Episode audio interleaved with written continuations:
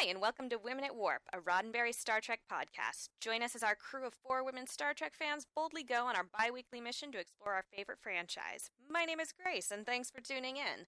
Today, we're closing out our coverage of Star Trek Las Vegas 2018. The con floor is officially closed. Sad days. But we've got our coverage to celebrate. As a reminder, we're giving away an Eaglemoss 10 inch XL Voyager replica. To enter this giveaway, just send us an email to crew at womenatwarp.com with the subject Voyager and tell us, let us know, if you can scour your mind for the answer, just what was Captain Janeway famously looking for in that nebula? Entries will remain open through September 4th, so you have until then to try and rack your brain. In this episode, you'll first hear the recording from the Shakespeare and Trek panel from Friday afternoon led by Brooke Wilkins and featuring myself, Anika Dane, Amy Imhoff, and Mary Chieffo. Then a brief interview that Anika conducted with Nicole DeBoer at her table in the vendor's room. And finally, my chat with J.K. Woodward about his work on with IDW for the TNG Mirror Broken comic series.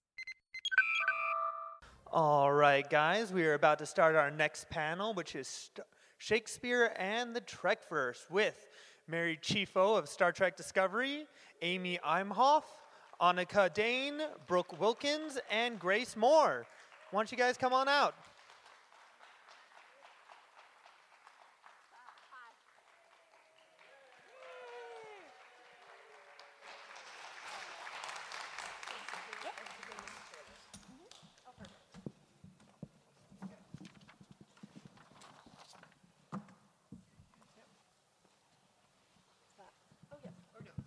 super heavy. There we go. Heavy. We'll, we'll get our technology Like Shakespeare. sorted. Yeah, where's the head that Heavy has is the head crown? that wears the crown. Yeah, yeah, thank you. I knew the beginning and the end of that sentence. Because it's so rhythmic, I find that. Yeah, Yeah, anyway. Shakespeare rhythmic? yeah, yeah, yeah. Okay. Um, welcome to the Shakespeare and Star Trek panel. Um, we will do brief introductions, and shall we start at the end there with our, our friend Grace? Shall we? Yes. Shall we? Hi, I'm Grace Moore. I'm one of the hosts and co founders of Women at Warp. Yes, I'm the loud one. That got applause, really? oh, Yeah. well, give it up for me. Hi, I'm Anika Dane, and I'm a contributor for Women at Warp. And um, w- I just want to say that I saw Star Trek for the first time as a stage production of Balance of Terror at Wesleyan University, where my father uh, taught. And so I, I just think that that's relevant to this panel.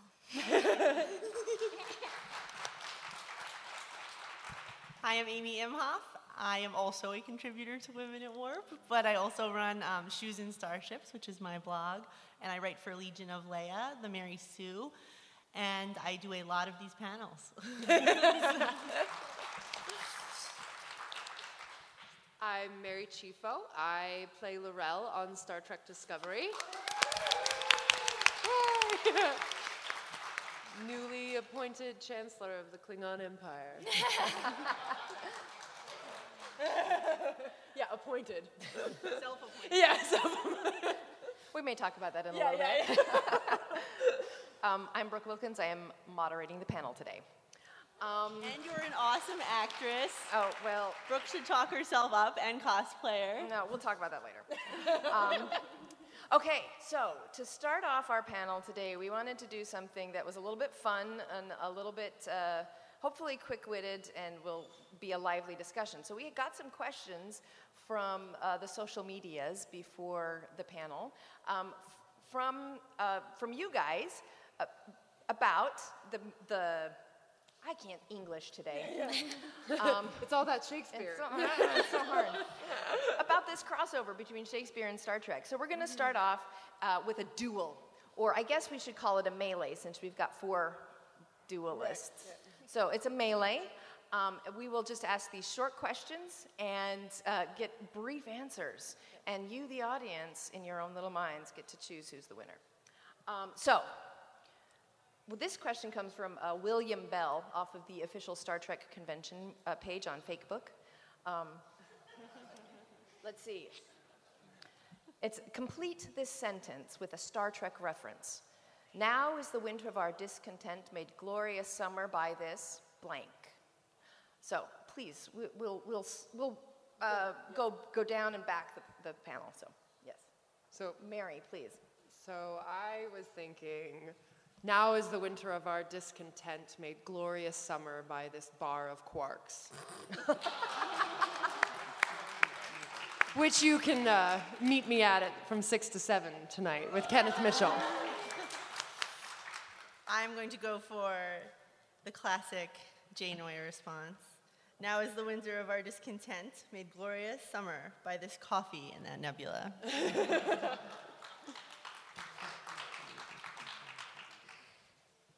Now is the winter of our discontent made glorious summer by this tower of tribbles. Now is the winter of our discontent, made glorious summer by this collectible plate that broke in my bag on the way home. Okay, next question, and we'll start, uh, Grace, with you. Which Star Trek characters would make the best? Oh, I need to tell you, this question is from Landon Weckerly um, in the Deep Space Nine fan club page on Facebook. Um, which Star Trek characters would make the best Mr. and Mrs. Macbeth? I can't believe I just said that in a theater. It's okay. It's really a hotel. Yeah. It's a, it's a, it's a hotel with a stage. Rio! I'm on a stage. I want to say uh, Worf and K'Ehleyr just because it's such a great example of competency versus bravado that you see with Macbeth and Lady Macbeth and uh, Worf and K'Ehleyr. But that feels like an obvious choice to me. So I want to say like Barclay and Barclay's holodeck version of himself. All right, so I wanted to go with um, giving the women more to do. So I chose uh, Harry Mudd and Stella Mudd. 'Cause Oh! I would really love to see Stella Mudd in that role. It'd be nice to see her do something. I decided on a little Deep Space Nine situation, and I picked Martok and the Intendant. Ooh, saucy. I think she'd be a really good Lady Macbeth. Um, well, what's interesting about this question is that actually, when Discovery started airing and episode four aired, Butcher's Knife Cares Not for the Lamb's Cry, that very short title of an episode, um, a lot of people actually started saying, hey, like, L'Rell, is she kind of like a Lady M to Voq's M?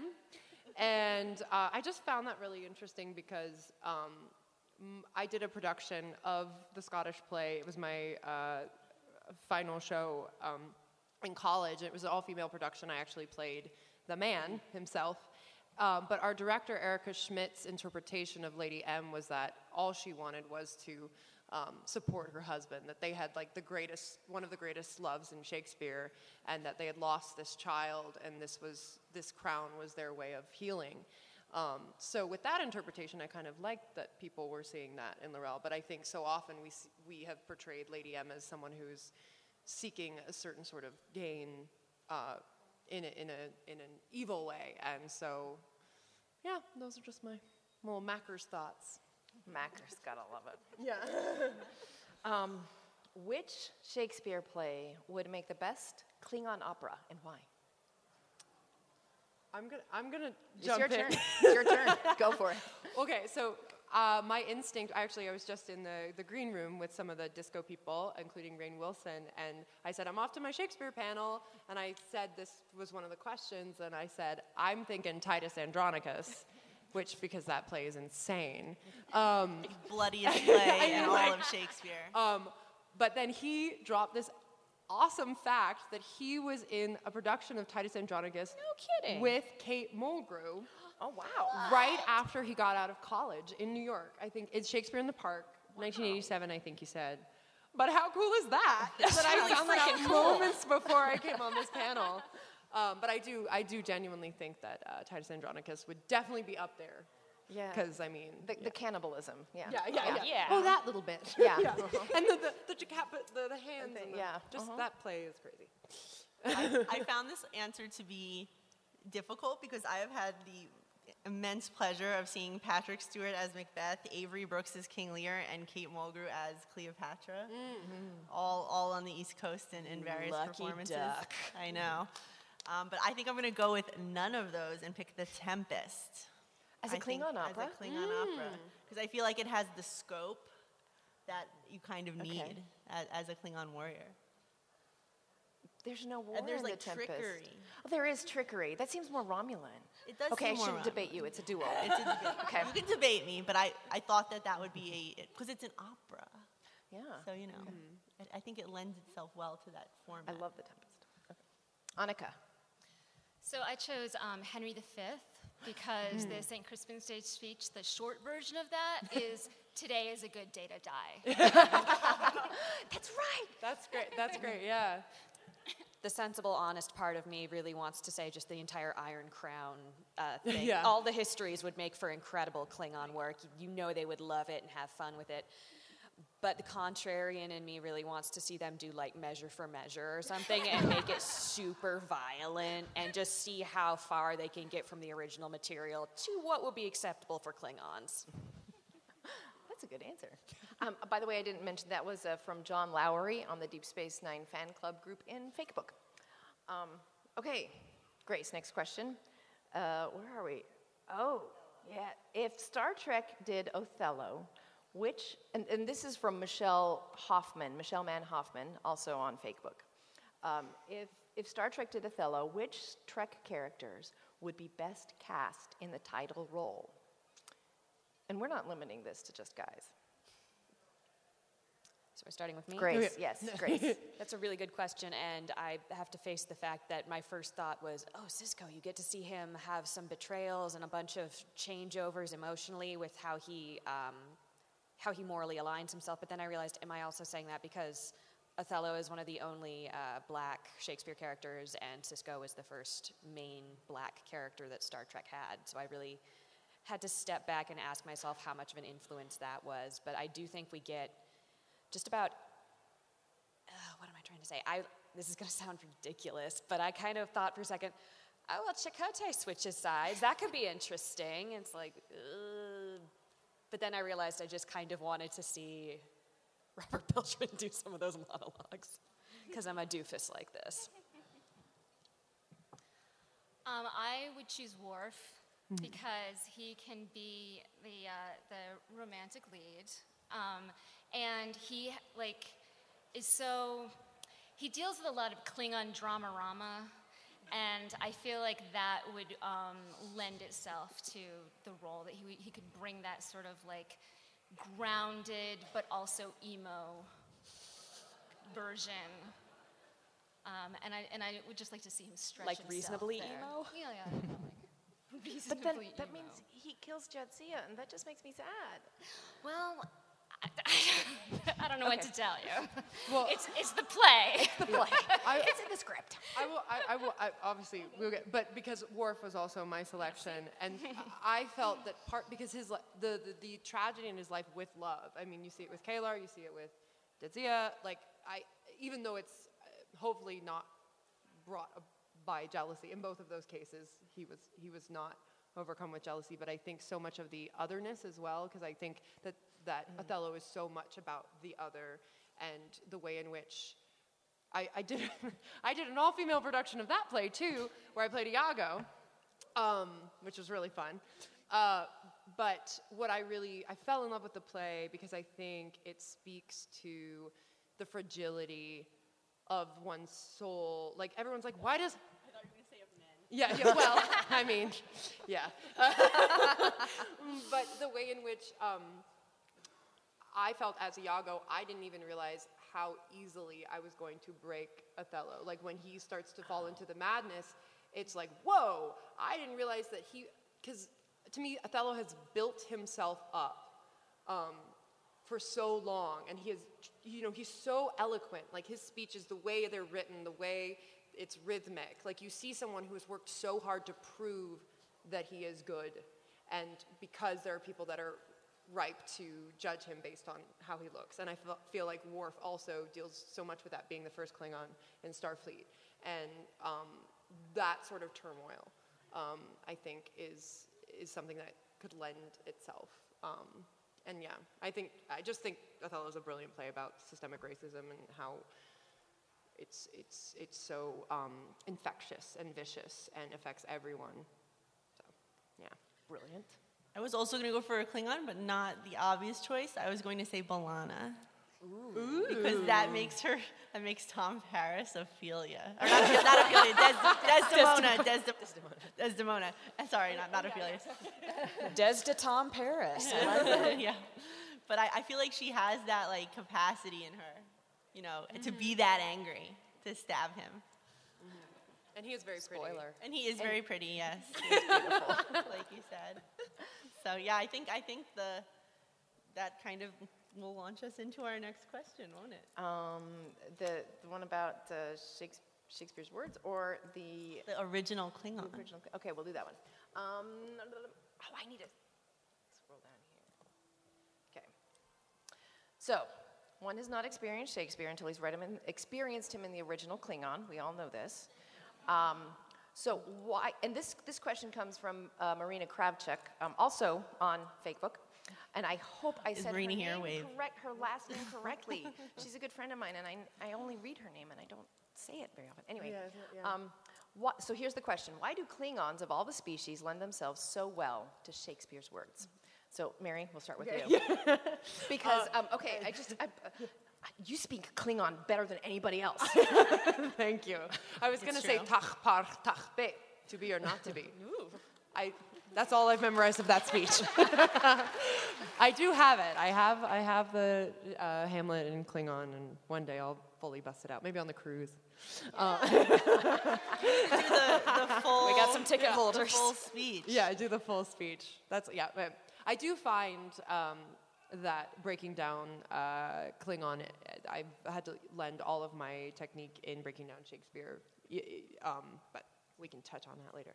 When No, talk about it now. Okay. No, talk about it. Well, uh, I really do. Um, I mean, it's so much about sentence structure, and while Shakespeare is a little bit closer to what we know, there's still so much of you know subject, object, verb, noun relationships that are slightly different.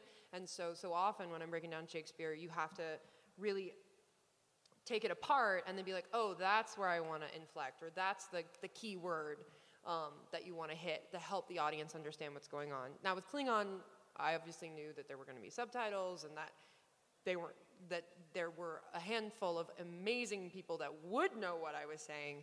Um, so I wanted to definitely do them service, but um, certainly for me in finding the fluidity of the language, because that's what I love about Shakespeare. It's like in the thick of it, it's clunky, and you're trying to memorize it, and certain things aren't hitting, and how you lift the line. But once you get in the rhythm of it, then it's um, it just smooth sailing. So I felt that same relationship with the Klingon and Ria Nolan, who's our incredible dialect coach, works and sh- uh, she's just amazing. And we have these two-hour sessions where we just go sentence by sentence and and um, find the rhythm. Um, and it is rhythmic. I will say Klingon has a great rhythm to it, and so often. I wish the audience could read the translation that Robyn Stewart has written because they do have an elevated way of speaking um, that you don't see in the subtitles, which then makes me be like, with any foreign language film, I'm like, oh, I'm really not hearing the beautif- beauty of the words. Like, writing subtitles is an art form, translations are a true art form. So, um, yeah, it's, it's, it's, in, it's very interesting to see. There's like, B'charmech Yemosh, which is actually a line that got cut, but I say that to Voq in the fourth episode. I say, to conquer compromise. Or that's the literal translation. oh, wow. Um, Can you say it again in Klingon? Okay, B'charmech Yemosh. It's beautiful. Yeah, And right. It's a beautiful idea. yeah, yeah. And but the the English translation was, uh, um, you must use compromise to conquer. But I love the to conquer compromise. So things like that. That's far more Shakespearean, I Yeah, feel. yes, The- exactly. The, the sentence structure. And I have found that they they do write a lot of my English stuff in a certain heightened way. It's not exactly Shakespeare, but there are a lot of different uh, vocabulary words that I've learned. Uh, uh, but I'm like, oh, I didn't, I didn't. I had to say taciturn, and I was like, whoa, okay. I kept. Well, yeah, that's a.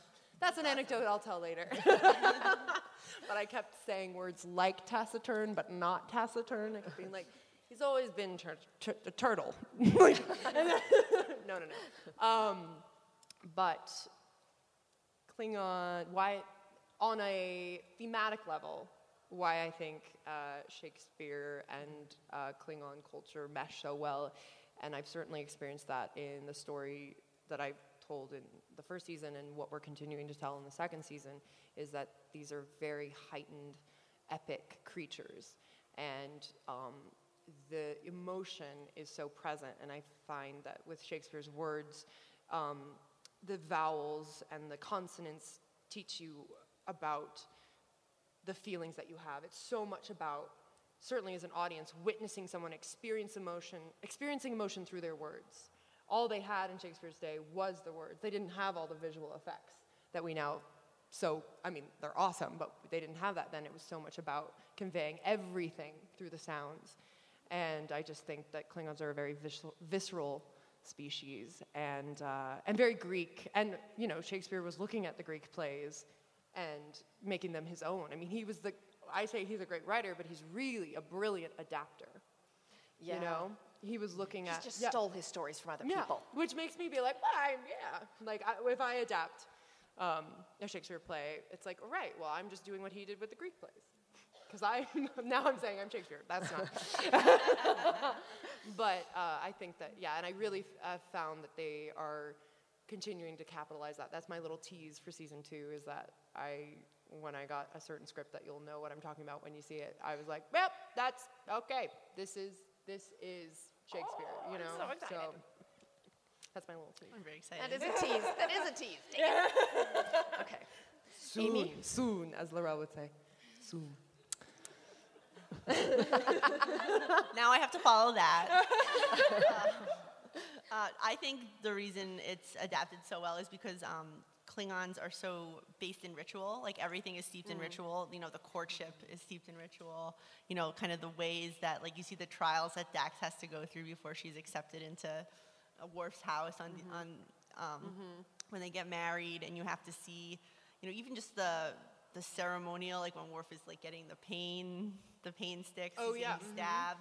You know, it's everything is is super saturated in this is how we do it. Even like Sto-vo-kor in the afterlife, and when they scream when someone dies, you know, it, to announce that he's coming to Sto-vo-kor, it's like I, I just I love that, and I find I find that that's very similar to kind of the rituals of like the courts of England. You know, they had all these courtship rituals, and they had um, rituals surrounding when a king dies, or you know, when, when a war, you know, when a warrior dies. And I thought that's why it's so. That's why I think when they were creating Klingons, really for for TNG, and then even more so in Deep Space Nine, because Deep Space Nine is just got so many great Klingon characters Yeah. and really the first time we kind of examine the full aspect of like the wedding ritual and all that so i think that the that's why it really it lends itself to this this examination from a shakespearean standpoint Okay. Thank you, Amy. Anika. I was going to say ritual as well, so I will go on a different tangent. Now you have to come up with something new, or else you lose the melee. and uh, and I'll say that um, it's uh, their passion. Um, that Klingons are very physical and they're very grounded in in a reality and um, like you know, Vulcans are so intellectual and humans even are very like they're always going somewhere. They're always uh, going from one thing and, and, and floating around. Whereas Klingons are really like grounded in what they're doing because of the ritual. So you're saying humans are fairies? yeah. and and so, I, like you know, humans do, like like yeah, because Puck. Like humans are Puck, like they're always just running around messing things up. Where, Tell me about it. Klingons are like, you know, they want to build something and uh, and make it this uh, this, you know, they want to leave their mark everywhere they go, which like is a conqueror, but it's also this this very, you know, passionate. Uh, we want to bring something to to everywhere, um, and I think that Shakespeare, would, you know, he wrote for everyone um, and really tried to like show different levels of humanity. Um, and so he was, and, and that's why he's Klingonity. yeah, Klingonity. Klingonity.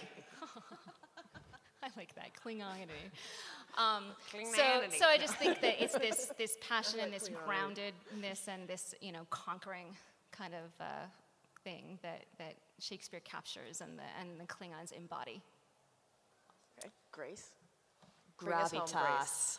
Gravitas. Gravitas. Gravitas. I think that one of the things that really comes across about the Klingon culture is that your words have no meaning unless you put that meaning behind your words. And I think that that's, uh, that's the same with a lot of Shakespeare in the fact that it has aged, definitely, and there is still a point where there's a lot of it, and um, it's one thing to hear it now is the winter of our discontent, make glorious summer, versus now is the winter of our discontent. And the, the Klingons are all about putting the force behind their words and meaning 200% of everything you say. Mm-hmm. And I think I once heard John de Lancie say that the key to good, uh, intense Shakespeare performance is half as loud and twice as fast. I thought it was being tall, but okay. that couldn't hurt, really. I think and also, I feel, yeah, speaking to that and and, and having you know asked, I've I've taught writing to college students. We have not read Shakespeare together, but.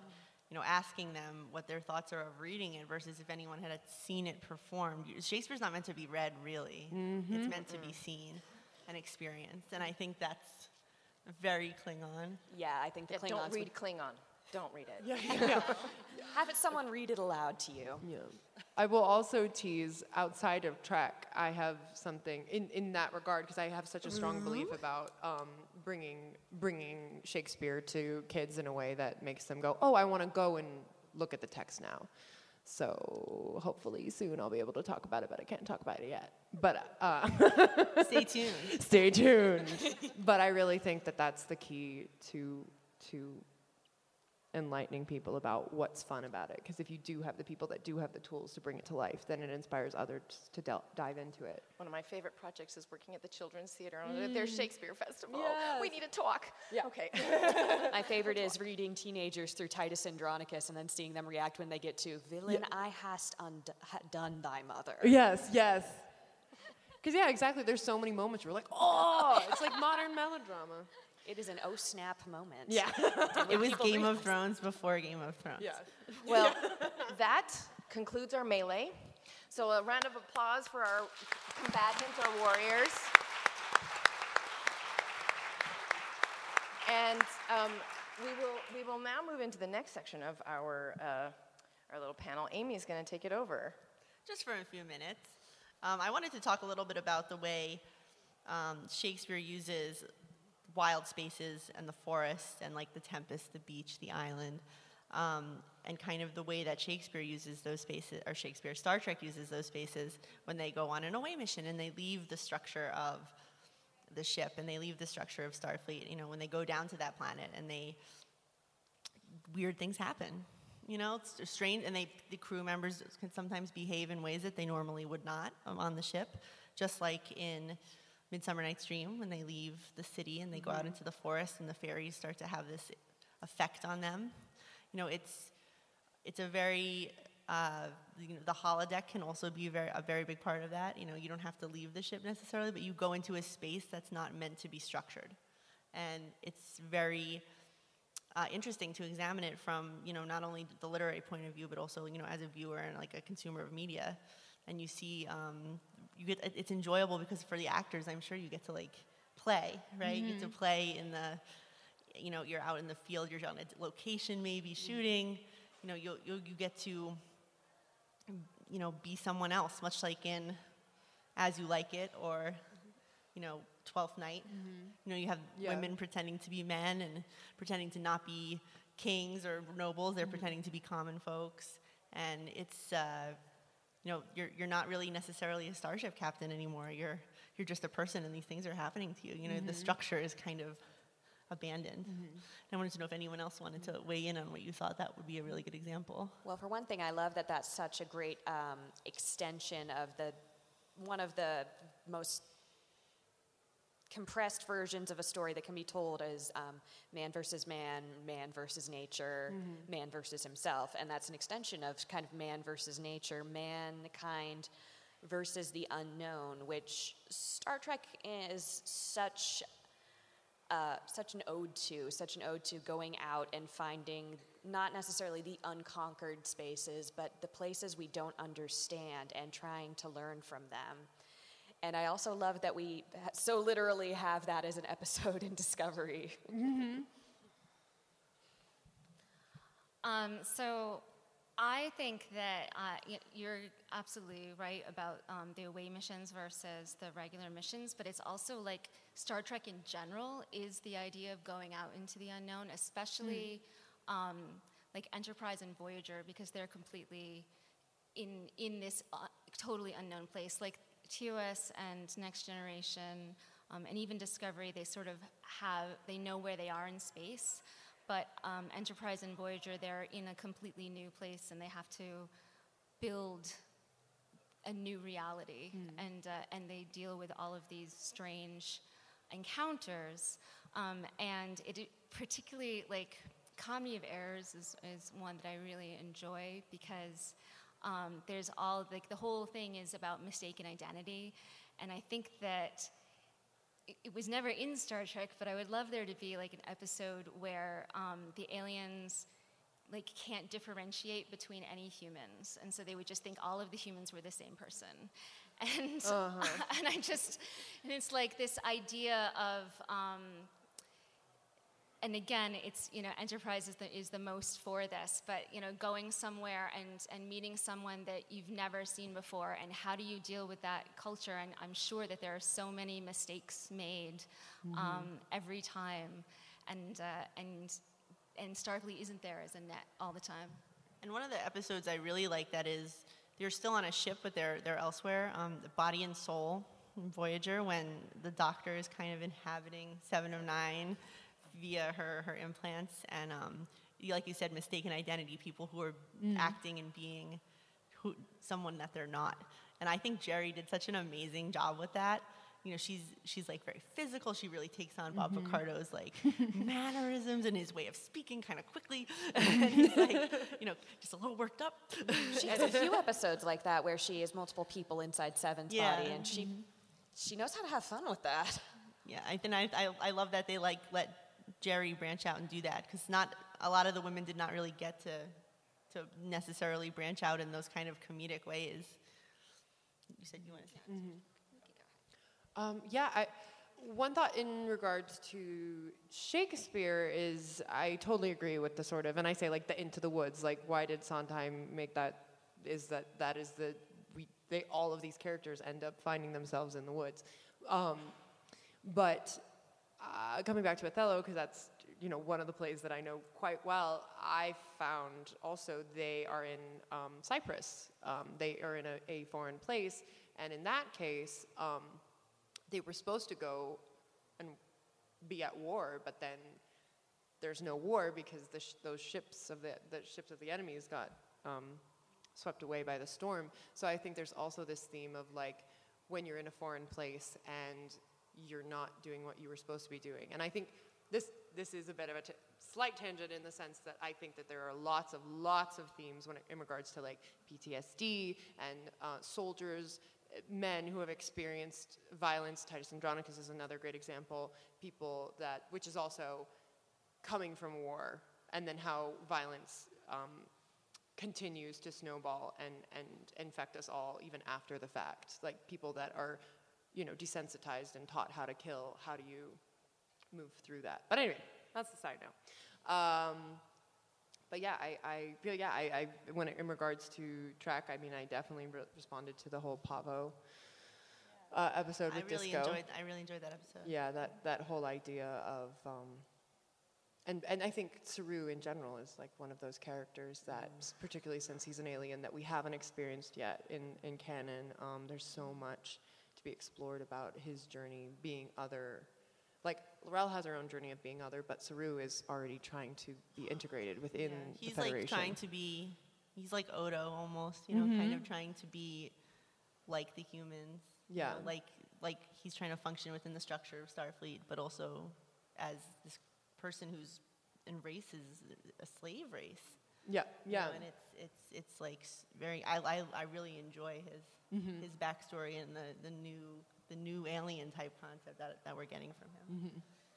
I think we have a cool next section. Okay, are we moving, we're ready for our next section. Okay. Yeah. Um, I, so um, Shakespeare. we're we're going to move to a little bit more. I, I don't know. Anyway, Shakespeare was a master of rhetoric, which is um, not a common word around. We you know talk about a rhetorical question, and people think that means a question you don't want an answer to. But rhetoric, rhetoric is about the art of persuasion. And when you're writing a script and performing a script, you're on stage and you're trying to persuade the audience to something. And Shakespeare was a master at rhetoric. Now, there are three methods of uh, persuasion that Shakespeare was schooled in logos, pathos, and ethos. Logos is logic, that kind of makes sense to us. Now, uh, pathos, it's kind of emotional um, uh, forms of argumentation and persuasion. I, and I want to read what I wrote last night so that I can say it more clearly, because speaking extempore is not my strong point. I like scripts better. Um, so, uh, pathos, it's, it's trying to put your listeners into whatever frame of mind is favorable to the, to the speaker's purpose. Um, and then ethos is trying to persuade the minds and hearts of the audience uh, by the, the personal character of the speaker, uh, causing your audience to believe in your sincerity, your truth, your ability, your goodwill, or whatever. Um, so, an easy way to think so, so that's your little brief course in, in A good in example rhetoric. of that last one is like, you know, William Wallace and, you know, Yeah. the mm-hmm. rallying the troops kind of a, mm-hmm. you know, kind of a speech that m- a lot of people know. And so the easy way for Trekkies to remember logos, pathos, and ethos is that they are represented by Kirk, Bones, and Spock. Kirk is logical, Bones is emotional, and Spock is logical. Spock is logical. Kirk can be logical because because the way it works in, in rhetoric is, is logos and pathos work together to create ethos. Um, and, and so um, you, you would see um, Spock and Kirk battling it out, uh, Spock and Bones kind of battling it out, and then Kirk would kind of make a choice, and, and, and he was using both of their, their methods of persuasion. So we have a speech, most likely written by Shakespeare, um, that we are going to read as Kirk, Spock, and Bones. Um, now, uh, what, how much time do we have? Because we've got a costume change. 11 minutes. Oh, all right. We can do the costume change. We, Costume? or maybe just Let's skip the costume. we'll do a fashion show after. do this faster. No, no costumes. I'm a costumer. I always want to use costumes. I love costumes. That was. But Oh, we're right, gonna that's me. skip them. Yeah. And then pass that down. So you can know who's who and what's what. So, I get to be Kirk. um, we're gonna pull it up here. So this, uh, just a little bit of background on, on this speech. Um, it's uh, from the play Sir Thomas More. The character speaking is uh, Thomas More. At this point, he is trying to calm down a mob of angry Englishmen who are intent on burning and killing in the neighborhood of some foreigners that happen to live in London. Um, and they really want to cause destruction and violence. And uh, uh, Thomas More and a few other nobles are trying to calm the mob down. And so this speech is trying to persuade an angry mob. It's also trying to persuade the audience there in the globe.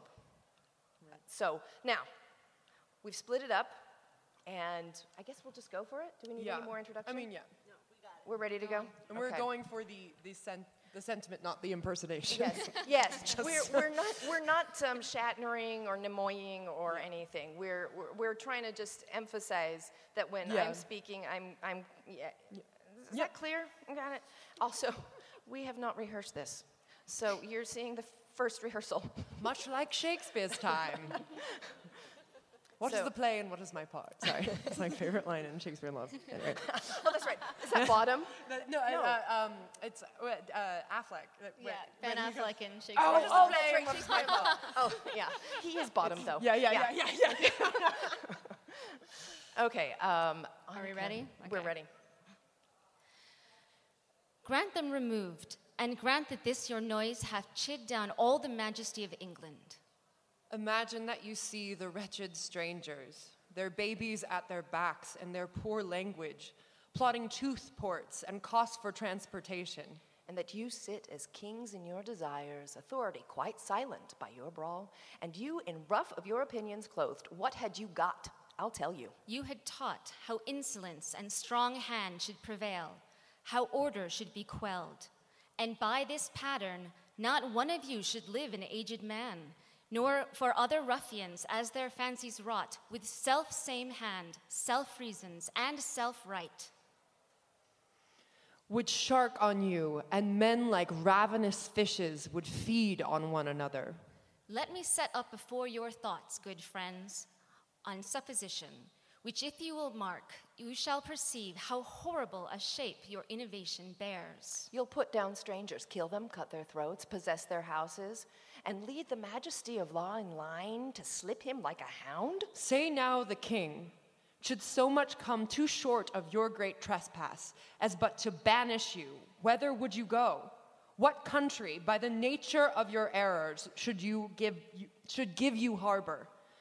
Go you to France or Flanders, to any German province, to Spain or Portugal, nay, anywhere that not adheres to England. Why, you must needs be strangers. Would you be pleased to find a nation of such barbarous temper that breaking out in hideous violence would not afford you an abode on earth? Whet their detested knives against your throats, spurn you like dogs, and like as if that God owed not nor made not you nor that the claimants were not all appropriate to, to, your comforts, but chartered unto them. What would you think to be thus used? This is the stranger's case, and this your mountainish inhumanity.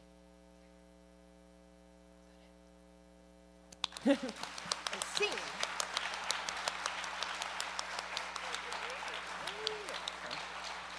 For a first rehearsal, that was awesome. Yeah. Maybe we can do it better next year. but yeah, I mean, I'm really, I was not aware of this speech, and it's, I mean, I Yeah. mean, it's so Topical. topical. My God. Yeah. yeah. It's yeah. I mean, I looking over it. It's exactly. Let's all pay attention. The rest of the play's not that great. Yeah. It was a So yeah. This is the high point. This speech. It was a combination with Shakespeare, probably, and some others, but this is a good speech. Yeah.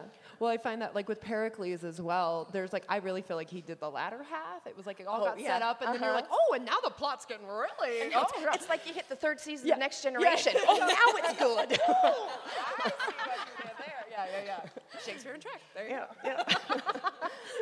um, I, th- I think we might have time for one or two questions, if anybody has any. Let's say two. Come on up. Come on. Come on Hello, ladies. How are you? Good. How are you? All right. So my question, uh, seeing as though everybody seems to be a fan of Othello, there seems to be an idea that Iago is a villain without a base or a foundation. Do you agree? And if you don't, what Star Trek character would you compare him to? I, I was- feel like you have to answer. Yeah, I got has to answer So what I really found in working on uh, um, the production of Othello, I did. I was very good friends with the um, woman who was playing Desdemona, and so anytime we had a moment together, we just like ate it up. And I, um, I found that there was a genuine affection that Iago had for Desdemona, and that he actually did not want her to be killed. That, that, like I was saying, he did not realize that was not his end goal. He is bitter. I felt he's a he's an adolescent boy, whether he's a, a played by a woman or a man. There is a there is a a, a, a, a fire in him. He is, and I think so often we see Iago as a snake. And I just don't believe that to be true because looking at the text, he is he's the grunt soldier. Uh, Othello, when he's talking to him near the beginning, he's just like, "Go fetch my coffers, do these things." He's bitter because Othello was supposed to be his ally, and he promoted Cassio over him. And I, I found that rather than lacking emotion, Iago was filled with emotion. Does that mean like he maybe he's Damar? Well, yeah. I mean, Yeah. yeah, I mean, yeah, there, there, definitely an element. And I mean, I felt, I was so grateful that I had worked on Iago before I did L'Rell. I think that there's a lot of differences between them, but there was a certain um, a quality of survival. This is, this is someone who's learned how to survive in a certain way. Um, but I have great empathy for Iago, and I felt, if anything, he's more of a coward because he kind of disappears in the middle of the play. After, after the scene where he really sees Othello overcome with this madness, it's so it, the scenes are basically Othello with Desdemona, da, da, da, and Iago. I felt it wasn't like, haha, let me watch my machinations unfold. It was like, oh my God, I made this happen, and I'm not going to own up to it. Like, if it were me, I would go like, hey guys, sorry, I just spun a bunch of lies. Like, this nobody's cheating on anyone. It's totally fine. Um, You're just too honest. I'm too honest. but uh, but I felt that um, it, that's the tragedy for him. That that was the journey for me because I didn't want to just be like cold the whole time. And for me, I even try. I even had the theory that Iago tries to manipulate the situation. That he suggests because Othello says, "I'll kill her with poison," and Iago says, "I'll kill her not with poison, strangle her in her bed." And it's almost like he's like, give me a second to try and make it so that someone will catch you trying to strangle her so she might, maybe there's a chance that she won't die. Trying die. to save her life, actually. Yeah. actually. Oh. So, and then, but of course it's too late. But so, and because she tells Emilia, I mean, she, he tells Emilia, go check on Othello. Like, there's, there is a lot in that journey. So I think that uh, there's a reason that Iago is a character that we are extremely fascinated by. And I really appreciate it when he's not played in a one dimensional, um, unfeeling way.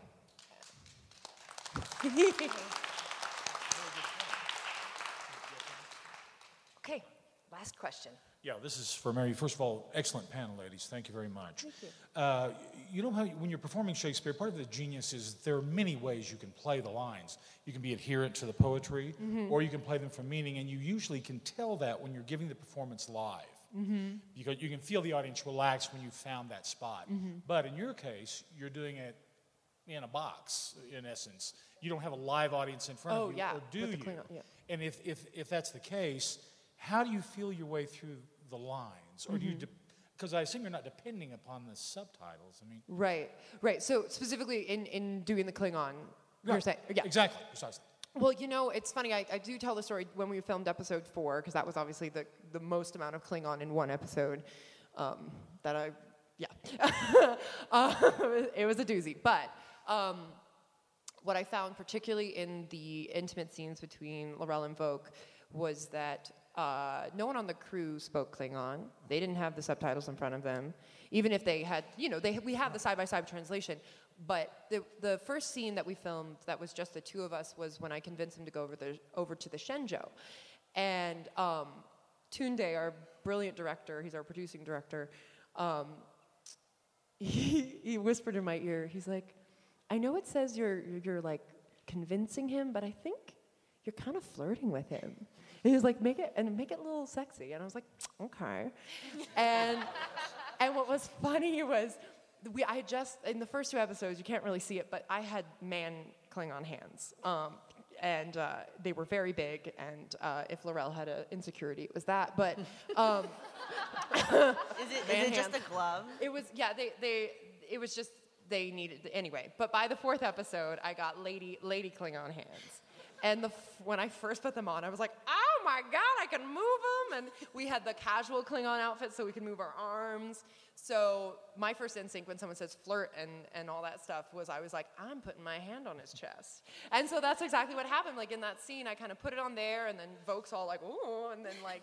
Um, and I remember uh, Hugo Villasenor, who's one of our prosthetic artists, uh, between a take, he's like touching me up. He's like, "Are you guys gonna kiss?" Like, and it was just so cool to see that the crew was responding to this relationship that was building, and they didn't have to know what any of the words. And then when we did the dilithium processor scene, which is what I call it, which is funny, like it's the most like romantic scene I have, and it's like, yeah, the dilithium processor scene.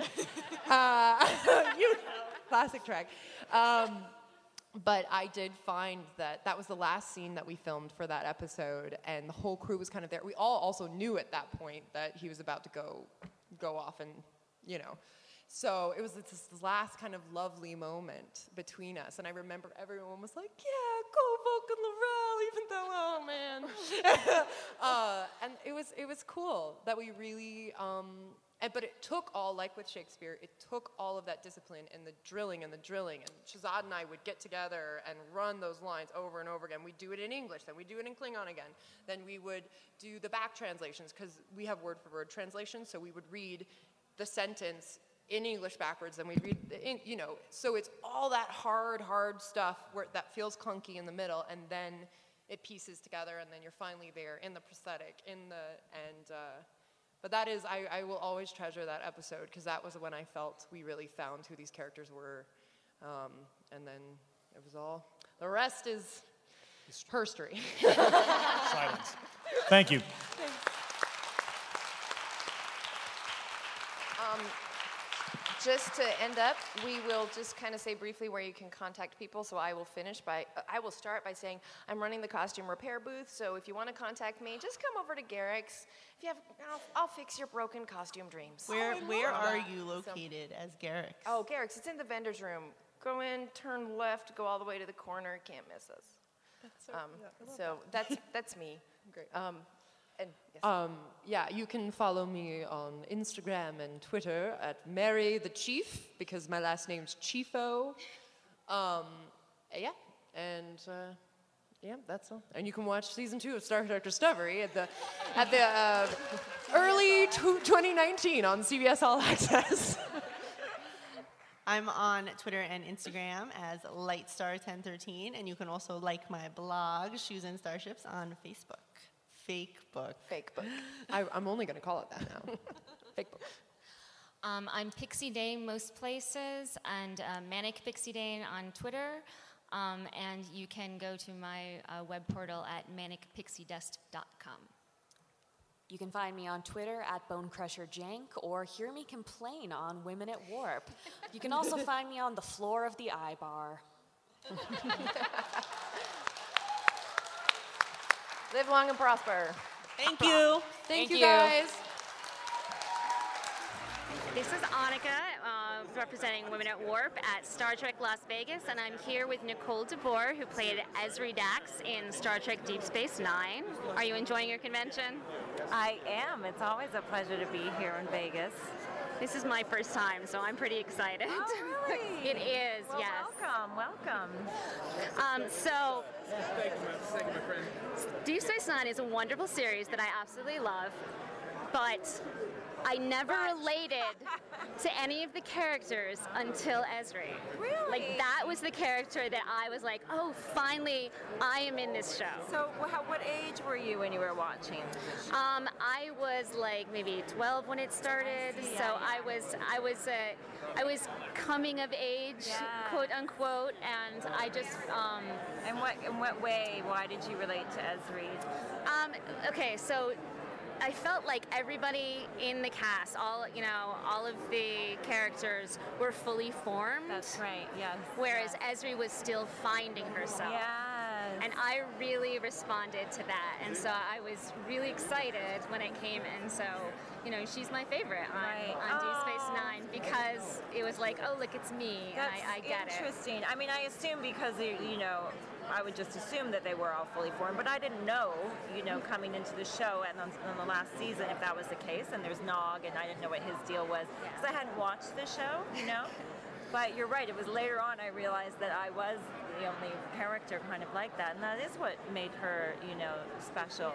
And I mean, and some people didn't like that, and uh, and then I was kind of like, but I, you know, but I'm the only one that's kind of like that. You know, it's okay to have someone who's uh, struggling to figure it out. It, it gives. I enjoyed that arc, you know, and that storyline. Um, and I identify with. I think a lot of people can identify with that kind of situation at some point in their lives. You know what I mean? Yeah, absolutely. Yeah. Um, fun fact: the Dax symbiote was born in the year 2018. So Wait a minute. that's really? that's now, yes. Oh my gosh, I didn't so know that. Know that's how That old your character so was. cool. Um, Wow. but yeah, so uh, happy birthday. Gosh, why don't we have a banner for Uh, that? The right? It should sh- have a banner. It definitely should have been like a big thing. I I've been or I should have it here on the table, right? Like I should have had somebody make me one that I could stick on the table. Oh, that's too funny. Yeah, so it's, um, but I think that it's uh, like the reason that the Dax character is so interesting is because there's so much history. There's so many different lives. That's right. Um, and like, how did you in, in, incorporate each of the other Daxes, the previous ones? Like, well, I guess you know that was in the writing really, and I just mostly focused on you know the relationships with the people you know on the station that I was that I was coming back to. Uh, you know, with Worf, and you know everybody had a relationship with Jadzia and, and and with Sisko, of course. So I was more just focused on that as a you know, and then as each as each individual episode came up where we were going to explore a character, then I would get more deeply into that. Um, but it was really about and you know, I was bringing it up at the panel the other day how as time has gone by and I've gotten fan mail from different people saying that they really, Ezri really helped them because they were going through a hard time or they were having trouble fitting in somewhere, or they just were feeling awkward in life or, you know, and, and watching Ezri really made them feel better. Um, and then later the mail became, um, you know, mail from, uh, hi, sorry, um, one second, one second. Um, you know, people who identify who were, who were trans or identify as non-binary, and then I was thinking, oh my gosh, I, I mean, I thought about that. I thought about like the, the homosexual aspect of it or whatever, but I never really thought about it as a transitioning, or that that would seem so wonderful to someone. Like, why can't I get a life where I'm a guy or a life where, where I'm a girl? Like, what does it matter? You know what I mean? And that really makes a lot of sense to me now too. Um, but at the time, and you know, I think that that is something now. If we could do it again, I would like to explore more. I mean, they did explore um, in Rejoined the fact of like, you know, she had been a man before, and now you know, touching on like, I guess homosexuality. But really, it makes you realize that it doesn't That it matter. doesn't matter, It doesn't right. matter. It- what is gender really? And will there even be gender one day? I don't even know. Um, yeah, so yeah, mostly I, I just focused on the actual re- relationships um, with the rest of the characters on the show, and then you know it was cool to go and explore Joran. With, you know, I brought him out, and that was a fun episode to Yeah. do. Yeah. I finally, I am doing a uh, capstone project for my master's thesis on post-traumatic stress and uh, Star Trek. Oh yes. And I'm uh, calling it from Elizabeth Dehner to Katrina Cornwell. And in between them is uh, Deanna Troi and then Ezri Dax. And so I just want I want to thank you for being a part of that. And, and uh, I really think that having counselors involved is important. Right. Um, and I just didn't know if you had any thoughts about uh, representing that side of, of the Star Trek within Oh, well, definitely. First of all, for me, I think um, I'm very interested. I love to see the stigma being taken off of mental health. You know, first of all, I think it's such a huge issue uh, right now. I mean, all over the world. And from PTSD to any kind of mental health issues and the stigma, we want to get rid of it because, you know, we all have, first of all, when you when you open up to someone and say, "Oh, I've had anxiety," or "I've had," you know, and then they go, "Oh my gosh, so have I," or you know, there's all this shame with having these feelings, or really, really getting hard, maybe tr- having trouble getting out of bed one day, or you know, or for a week, or whatever, you know. And so I'm really interested in all of that, and I was always kind of interested in the idea of being a, a therapist or a counselor. So I loved that Ezri was a counselor, although you know she needed some counseling herself. Heal thyself, Doctor Heal thyself. But um, um, yeah, no, I'm, I'm very honored to, to be in that sort of you know position as that character. Of course, yes. Well, thank you for uh, speaking with me, and you had a lot of good insights. Is there anything you would like to promote? Um, Oh, I am on a show right now called Private Eyes, and it shoots in my hometown, Toronto, as well as some other show we know of that shoots in Toronto that I'm trying to get on. Um, and yeah, it uh, stars Jason Priestley and Cindy Sampson. She was in Supernatural, and they're um, a couple of uh, private eyes. You know, it's sort of in the vein of Moonlighting or Castle, um, or you know, some of the great like Remington Steele. It's light fare. It's fun. It's light. They solve a crime and they got their little jabs in, and it's will they or won't they get together and all that kind of stuff. And it's really cute. And I play Jason Priestley's ex-wife. And I kind of stir up some trouble, and it's a comedy, in which I enjoy. So Private Eyes, it's on on Ion Network, and um, it's on Amazon Prime now too, and, and iTunes as well. We're in our third season, so it's pretty fun. Great. Yeah. Thank you so much. Thank you. Hello, you are with Grace, and I'm coming to you from Star Trek Las Vegas, and I have a very special guest with me today. Can you introduce yourself for our listeners? Sure. Uh, I'm J.K. Woodward. Um, probably most recently, the work you'd be familiar with is uh, The Mirror Broken, the uh, TNG Mirror Universe. Which the internet has been freaking out about, for one thing. I know at least a few of our listeners definitely, when they first saw that Picard artwork, were freaking out over his gun size alone. Man, can you tell us about the decision to make him super ripped? Uh, sure. Well, well, you know, actually, Patrick Stewart's kind of ripped, anyways. Fair, uh, fair. Um, if you look at him at the end of, uh, uh, I think it was Insurrection, or what was it? No, First Contact, where he's like climbing the sleeveless. So uh, I just kind of action Picard. Yeah, it was Action Picard. and I just kind of built on that. Um, I figured in the, the Mirror Universe, um, they're going to be a militant society, so they would all probably work out. Um, except for Jellico, who we made like a scrawny armed little pipsqueak. But You can use stronger words if you want to. All right, so um, you were saying that you got to do a, um, you did the character designing for these mirror universe versions of these characters we already know. Can you tell us about what that process was like? It must have been really tricky to take these characters that we all kind of have established and know and love, and then kind of flip them on their head. Yeah, um, and the, the thing that's tricky with the mirror universe is you, you you're tempted to just make them opposites, but you you can't make them opposites. They have to be the same characters with a different point of view. Uh, so it's a, almost a nature versus nurture kind of thing. Like what would happen if they were nurtured differently? So Picard still has that kind of keen mind, but it's more analytical, it's more tactical, it's more about war. Um, but as far as the look goes, I just wanted to make them all look kind of bigger and meaner and a little more scarred up. Uh, and the idea when you're designing a look for something is you want to do um, with Mirror Universe, you want to find a way to give everybody an eye patch, and that's and that's why Data has like the board parts. That's how uh, Riker has the scar on the that side. explains a lot. Anything to give it like that anti-symmetry uh, makes it look more piratey, less uniform.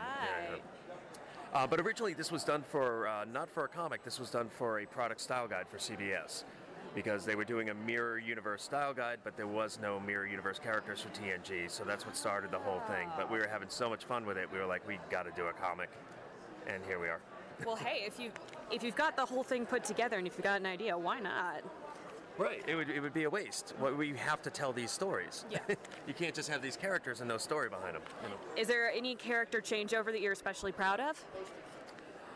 I like what we did. Um, I like what we did with Deanna. Um, I like that uh, she. I mean, she's not nice, but she does have a little more, um, a little more to do, and she's a little less wishy-washy. I would have liked to done more with Crusher because when I created the character, I was thinking of this twisted Dr. Mengele type of, you know, just, just. But again, that's getting a little too opposite. But, uh, but I, I kind of hoped we'd do more with her, as I kind of hoped we could do more with her in, uh, in the actual series, which they always kind of wasted that character. I think I like what we did with Geordi, though. I like the idea of Geordi's almost like Riker. He's a player, people love him, he's a party guy, he's happy, he's not nerdy. He's the opposite of the actual Geordi. He gets dates, he lands the deal, he's So not- this is really the better timeline for him, isn't it? It really is. It really is. But he spends the whole uh, mirror broken hanging out with uh, with drunk what's her name. Uh, what, what is her name? That, that character uh, Brahms. Leah Yeah. Brahms. Yeah. In this, she's just drunk. Every every time I get the script, I would laugh at when I look at her dialogue because they would write in like drunk speak. Oh my god, that has to have been so fun. Um, I also want to say one of my other favorite reactions that I saw break out online to this series was the reveal of what Wesley Crusher was going to look like. People kind of lost their minds over that. Do you have anything you want to say about it? Um, I had a lot of fun with that because I, I bet. I, You uh, like you had a lot of fun with it. I'm an old punk rocker, so I wanted him to look like he was like a Clash fan or something. So like I just made sci-fi clothing, but like I put little metal things that looked like it could be pins. you know, I gave him the spiked hair, I gave him the like the bondage belt and everything. Wil Wheaton is Sid Vicious. yeah, yeah, pretty much, pretty much. I, I actually modeled the hair after Johnny Rotten. I love Yeah, it. yeah. I love it. Um, but it, uh, the, got mixed responses from people. A lot of people said that uh, they thought I got the likeness wrong. It looked too much like Seth Green. I'm like, it's just the hair. It still looks like Wil Wheaton. But um, later, though, we, we kind of cleaned him up when um, when he was done pretending there was something wrong with him, and he, he could like actually kind of come out as the genius he is, and because Picard saw right through it. And so then we gave him his haircut and gave him a uniform. And we had we actually had that great line I think that Scott Tipton wrote. There's like, no one's going on my bridge wearing a sweater. And how is it working with Scott Tipton? Oh, it's great. We've been working together. Uh, Scott and Dave and I have been working together since I guess around 2006 when we did the uh, crossover, the Star Trek Doctor Who crossover. So we kind of have a shorthand after all this time, and so it's, it's really easy to work with. And you've got this beautiful artistic style, um, which looks like it ta- must take an awful lot of work. Um, for any of our listeners who aren't coming from an artistic background, can you tell us a little bit about what goes into that? Uh, sure. Well, every I know, vague question, I know. Uh, it, well, like everything in comics, you start off with the layouts and kind of get those approved. Then you send the pencils, and then you, and then then I hand paint everything in gouache. Um, so for those that haven't seen my work, if you've probably seen Alex Ross's work, it's kind of that same style. Uh, it's painstakingly detailed. It takes forever. It takes, like I said, 20 or 30 hours a page. I end up working like 120 hours a week while I'm working on something to get to get it out on. So you're a busy guy. Yeah, I don't sleep. Now, for any of our listeners who haven't checked out the series yet, what would be your big selling point on it for them? Um, well, if they ha- clearly have no taste and the concept alone hasn't spoken to them, this is our last grasp for them, those poor, poor, demented people. I think you just have to look at the cover for um, for the free comic book day issue when you see them all sitting on the bridge. I think that's what sold it to everybody. It's just a very visually different version of these characters, and it's a lot of fun to kind of take these take characters you're familiar with and kind of take them out of their skin a little bit and, and play with them and do different things with them. So I think I think if you enjoy that kind of thing, and I think most people do, I think that's one of the reasons the Mirror Universe is so popular and why it's kind of coming back with Discovery. Um, yeah, I think if you like that kind of thing, you'll really enjoy this. All right, thank you so much for speaking with us. Do you have any upcoming projects you'd like to give us a quick plug for? Uh, nothing that I can announce just yet. So. Oh, exciting. well, thank you so much. And uh, where can people find you online? Uh, JK Woodward on Twitter, JK underscore Woodward, uh, James Kenneth Woodward on Facebook. Uh, I have a, a like page, uh, The Art of JK Woodward on Facebook. Uh, Instagram, JK underscore Woodward. You see a pattern? Yeah? I'm. I think I can suss it out. All right, well, thank you so much for speaking to us, and you have a great rest of the con. Thank you. If you'd like to contact Women at Warp, you can email us at crew at womenatwarp.com or find us on Twitter, Instagram, or Facebook at Women at Warp. For more from the Roddenberry Podcast Network, visit podcast.roddenberry.com. If you'd like to support the show, you can do so on patreon.com forward slash women at warp or by leaving a rating or review on Apple Podcasts, Facebook, or wherever you get your podcasts. Thank you so much for joining us.